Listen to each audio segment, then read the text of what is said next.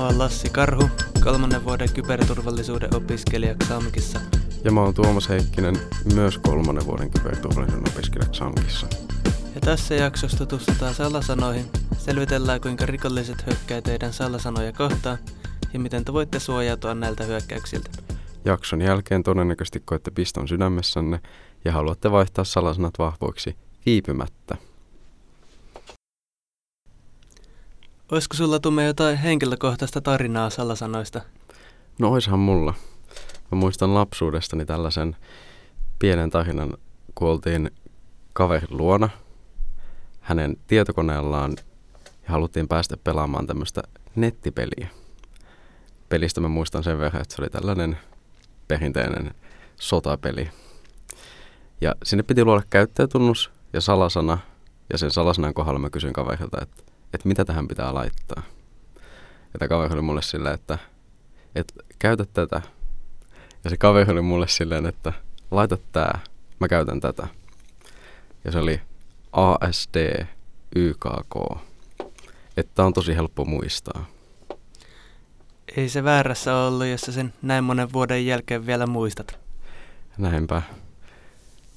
Tälle jälkikäteenhän tämä ajatus huvittaa. Siis siitä, että siis sen takia, että mä kysyisin nykypäivänä kaverilta, että minkä salasena mä laitan ylipäätään johonkin palveluun, tai että kaveri kertoisi sen salasena mulle kertoisi, että laita tämä, tämä salasana, mitä mäkin käytän. Mutta eihän sitä silloin miettinyt salasanoista muuta kuin, että ne on tämmöinen välttämätön paha, että pääsee käyttämään sitä palvelua ylipäätään.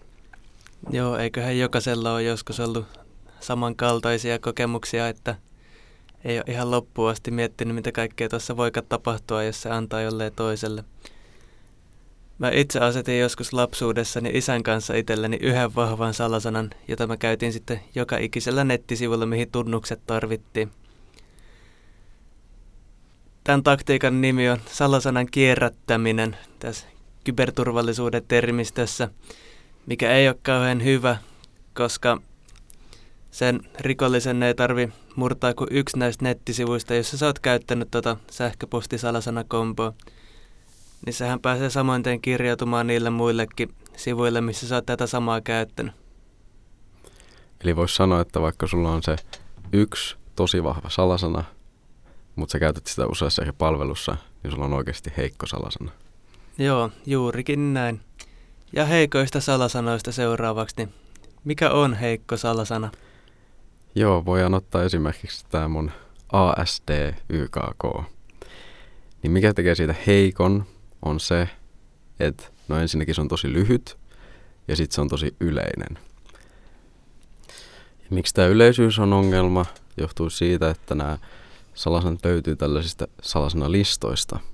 Ja nämä listat on käytännössä tällaisia tiedostoja, joihin kerätään valtavat määrät erilaisia salasanoja. Ja jos sun salasana löytyy tällaista listalta, niin sen hyökkäjä on todella helppo murtaa se, koska sen ei tarvitse kuin verrata sitä sun salasanaa sinne listassa olevaan salasanaan. Niin se murtuu tosi helposti ja tosi nopeasti. Joo, ja tässähän voidaan puhua ihan sekunneista, missä se murtuu. Varsinkin tuo sinun esimerkki ASD YK3, niin siinä menisi ihan sekunnista kahteen sekuntia todennäköisesti, että se olisi murrettu. Ja toinen tällainen, tällainen yleinen salasana, mitä suomalaiset tykkää käyttää, on nämä eläinaiheiset salasanat. Varsinkin jos teillä on jotain lemmikkejä, niin ne nimetään yleensä hyvin niiden mukaan. Esimerkiksi mulla on ollut Niksu-niminen kanini. No mä en ole itse laittanut, mutta mä oon aika varma, että mun siskolla on joskus ollut joku siihen liittyvä salasana, joka voisi olla jotain Niksukani 69, Niksukani 123 tai tuollaista luokkaa. Niin noitahan nois, noi on niin yleisiä, että noissa salasanalistoissa on tosi paljon tuollaisia vaihtoehtoja, niin en suosittele tuollaisia pitämään kauheasti, kun murtuu todella helposti.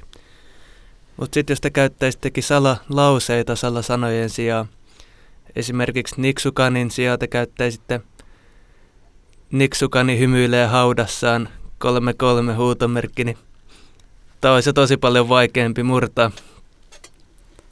koska tuollaista ei todellakaan missään salasanalistoissa. Joo, tuskin löytyy. Siis onhan se ymmärrettävä, että ihmiset käyttää semmoisia helposti muistettavia salasanoja, just joku oman lemmikin nimi. Mutta sitten taas nämä salalauseet, just se minkä säkin annat esimerkkinä, nekin on myös helppo muistaa. On, voisi sanoa, että ne on jopa helpompi muistaa kuin noin salasanat. Joo. Ja salasanalistojen lisäksi hän on toinen tällainen hyökkäystapa nimeltään brute force. Sulta taisi olla tumme tähän joku hyvä esimerkki. Joo, voi ajatella tätä tämmöisen riippulukkoesimerkin kautta. Eli ajatellaan, että sulla on semmoinen kolmen numeron koodin oma riippulukko. Sä oot unohtanut sen koodin ja sä et halua käyttää voimakeinoja sen avaamiseen. Niin käytännössä sun pitää lähteä arvaamaan, eli testaamaan kaikki ne vaihtoehdot läpi. Eli 000, 001, 002 ja niin edelleen. Ja siinä menee ehkä tunti tai pari. Joo, riippuen ihan tuurista. Ja tämä hyökkäjä tekee tämän aivan saman asian. Eli se lähtee testaamaan kaikki mahdolliset vaihtoehdot löytääkseen sen sun salasanan. Ei toki käsin, vaan tietokoneella. Ja tästä päästään siihen, minkä takia tällä salasanojen olisi hyvä olla suht pitkiä, kun mietitään, että jos tuossa riippulukossa olisikin kolmen kohdan sijaan kymmenen kohtaa, niin siinä menisi oma eliikä, että sen saisi käsin murrettua. Niin tämähän on ihan verrattavissa siihen, mitä tietokone tekee, niin siellä kestää todella paljon kauemmin saada murrettua, mitä pidempi se salasana on. Joo, eli silloin kun se on tarpeeksi pitkä se salasana, niin koneellakin menee elinikä murtaa se. Ja mä kävin testaamassa näitä salasanoja. Netistä löytyy tällaisia salasanan testaussivuja, joissa voi testata, että kuinka kauan salasanan murtamiseen menee aikaa. Ja Yleltäkin löytyy tällainen salasanan testauskone. Ja mä testasin kolme eri pituista salasanaa. Ensimmäinen oli kissa, pienellä, niin sen murtamiseen menee alle sekunti. Sitten taas kissa kiipesi pienellä, murtamisen menee yksi päivä. Ja sitten kissa kiipesi katolle pienellä, murtamiseen menee satoja vuosia. Joo, tässähän päässään murtamaan tämä ikuinen myytti, että onko pituudella väliä. Kyllä sillä taitaa olla. Ainakin salasanojen kohdalla. Ainakin. Mutta tämä pituushan ei ole ainut, millä on väliä.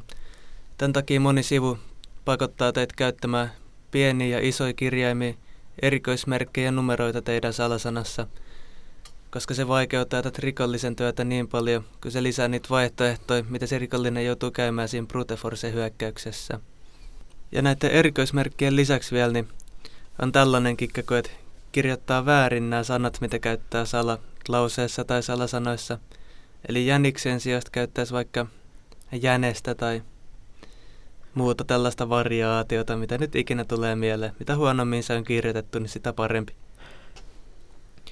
Jos teillä on kotikunnassa vaikka jonkinnäköinen vahva murre, niin sitä kannattaa ehdottomasti käyttää. Tai vaikka ei olisi vahvakaan murre.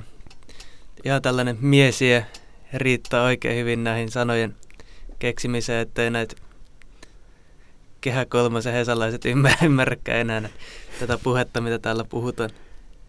Joo, siis se ideahan tässä taustalla on se, että tällaiset murteet ja väärinkirjoitetut sanat, niin ne ei löydy tällaista salasanan, listoista.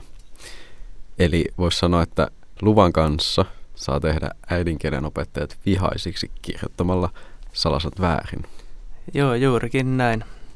Mutta me ollaan nyt käyty, että salasanojen pitää olla tosi pitkiä, sitten niissä pitäisi olla jotain erikoismerkkejä eikä samoin saisi käyttää oikein missään, niin näitähän on ihan mahdoton muistaa kaikki.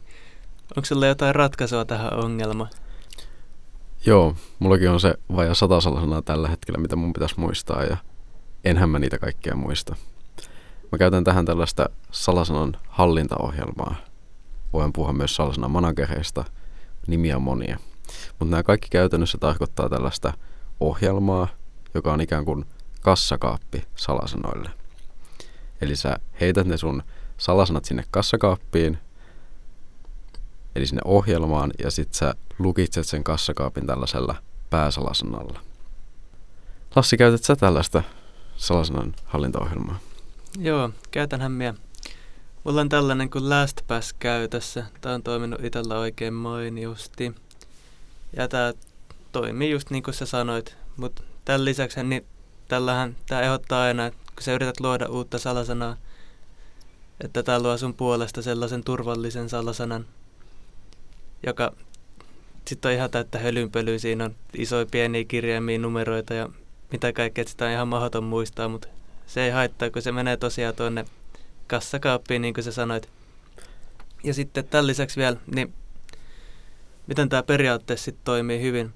Käydään Facebookiin apuna, niin siinä kirjautumisessa, kun mä painan mun sähköpostiosoitetta, niin se täyttää sen kentän siihen. Sitten se täyttää automaattisesti sen salasanakentänkin siihen, mihin on luotu se aivan mahdoton salasana. Niin näitä ei enää tarvitse ikinä muistaa näitä salasanoja tässä.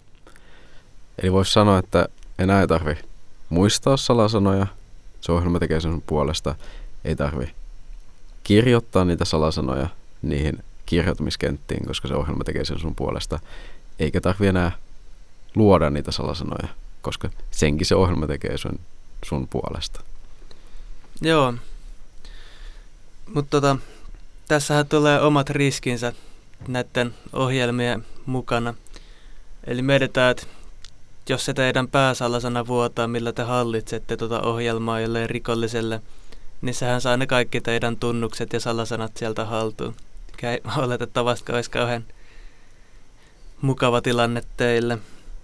Ja toinen on, että tämä salasana unohtuisi. Niin, silloin sä et itse pääse käsiksi niihin sun omiin salasanoihin. Että niitä riskejä toki on, mutta silloin kun tavallaan tiedostaa ne riskit ja toimii oikein, niin ne on tosi pieniä. Kyllä, juurikin näin. Mutta miksi sit laittaa hyvä salasana, vaikka ei olisi mitään salattavaa? Niin, eihän meillä kellään ole mitään salattavaa. Ei, ei todellakaan. Vaikka en mä kyllä omaa kamerarullaani niin haluiskaan muiden nähtäväksi, kun siellä jotain pientä ja karvasta saattaa löytyä. Ai siis, sulla on koirakuvia siellä? Joo, juurikin näin, juurikin näin. Aivan. En mäkään siis omaa sivuhistoriaa haluaisi ihan kelle tahansa näyttää. Voisi olla aika järkyttävä kokemus itse kullekin. Järkyttävä ja järkyttävä. Ja vaikka ei olisi, niin on tästä haittaa muillekin kuin itselle, että ihan sen kannalta kannattaa jo laittaa tuo hyvä salasana, koska mietitään, että teillä olisi vaikka Facebookissa nyt joku he, todella heikko salasana, ja joku rikollinen saa sitten teidän Facebook-tilin haltuun. Tämä rikollinen pystyy sitten teidän Facebook-tilin avulla laittaa jokaiselle teidän kaverille viestiä. Ja pystyy tehdä ties mitä ikinä haluaa sillä. Esimerkiksi pyytää rahaa pankkitunnuksia teidän hyväuskoisilta ystäviltä. Tai sitten lähettää jotain epämääräisiä linkkejä, millä hän saisi heidänkin tilit haltuun ja tämä kierre vaan jatkuu ja jatkuu tässä. Joo, mäkin mietin, että jos mun vanhemmilta tulisi joku avunpyyntö tai vastaava, niin en mä siinä ekana miettisi, että tämä on joku huijaus. Joo, ei kyllä. Ihmiset lähtökohtaisesti haluaa auttaa toisia. Nyt kun ollaan puhuttu, että miksi se salasana kannattaa tehdä vahvaksi, joko itsensä tai muiden takia – niin millainen sitten on vahva salasana? No, me ollaan tässä jaksossa aika paljon käyty jo hyvän salasanan merkkejä. Ja sen pitäisi olla pitkä, sitten siinä pitäisi olla erikoismerkkejä, sitten sen pitäisi olla vielä uniikki jokaisessa palvelussa. Ja vahva, ettei sitä löytyisi noista salasanalistoista. Joo, Trafikometikin löytyy tällainen hyvän salasanan ohjeistus, jossa on kahdeksan kohtaa – ja voitaisiin sieltä vielä nostaa tällaisia kohtia, mitä ei ole käyty tämän jakson aikana läpi. Joo, yksi näistä on, että älkää koskaan kertoko teidän salasanaa muille ihmisille. Niinkin itsestään selvältä kuin tämä kuulostaa, niin tämänkin jakson alussa ollaan jo todistettu, että ei se aina ole itsestään selvää. Ja tämän nykyisten salasanojen kertomisen lisäksi mä en suosittele kertomaan teidän vanhoja salasanojakaan – koska ne kertoo tosi paljon, että minkälaisia salasanoja te olette joskus käyttänyt. Vaikka mä nyt epäilen, että tumme enää käyttääkö ASD 123 kaltaisia salasanoja, mutta joka tapauksessa. Niin, nyt mä aloin miettiä, että halutaanko sittenkään julkaista tätä jaksoa. Ei tätä peliä vielä on menetetty. No niinhän se on. Mutta tosi hyvä nosto. Mä voisin itse nostaa täältä vielä tällaisen, että panostakaa niihin tärkeisiin palveluihin. Eli sellaisiin palveluihin, joihin sä et missään nimessä halua, että se hyökkäjä pääsee käsiksi. Ja näistä se tärkein todennäköisesti on sähköpostin salasana, koska sähköpostia käytetään monen palvelun, sen palvelun oman salasanan palauttamiseen. Eli jos se hyökkäjä pääsee siihen sun sähköpostiin käsiksi, niin sit sillä on pääsy niihin kaikkiin muihinkin palveluihin sitä kautta. Okei, mä koin ainakin piston sydämessäni tässä vaiheessa.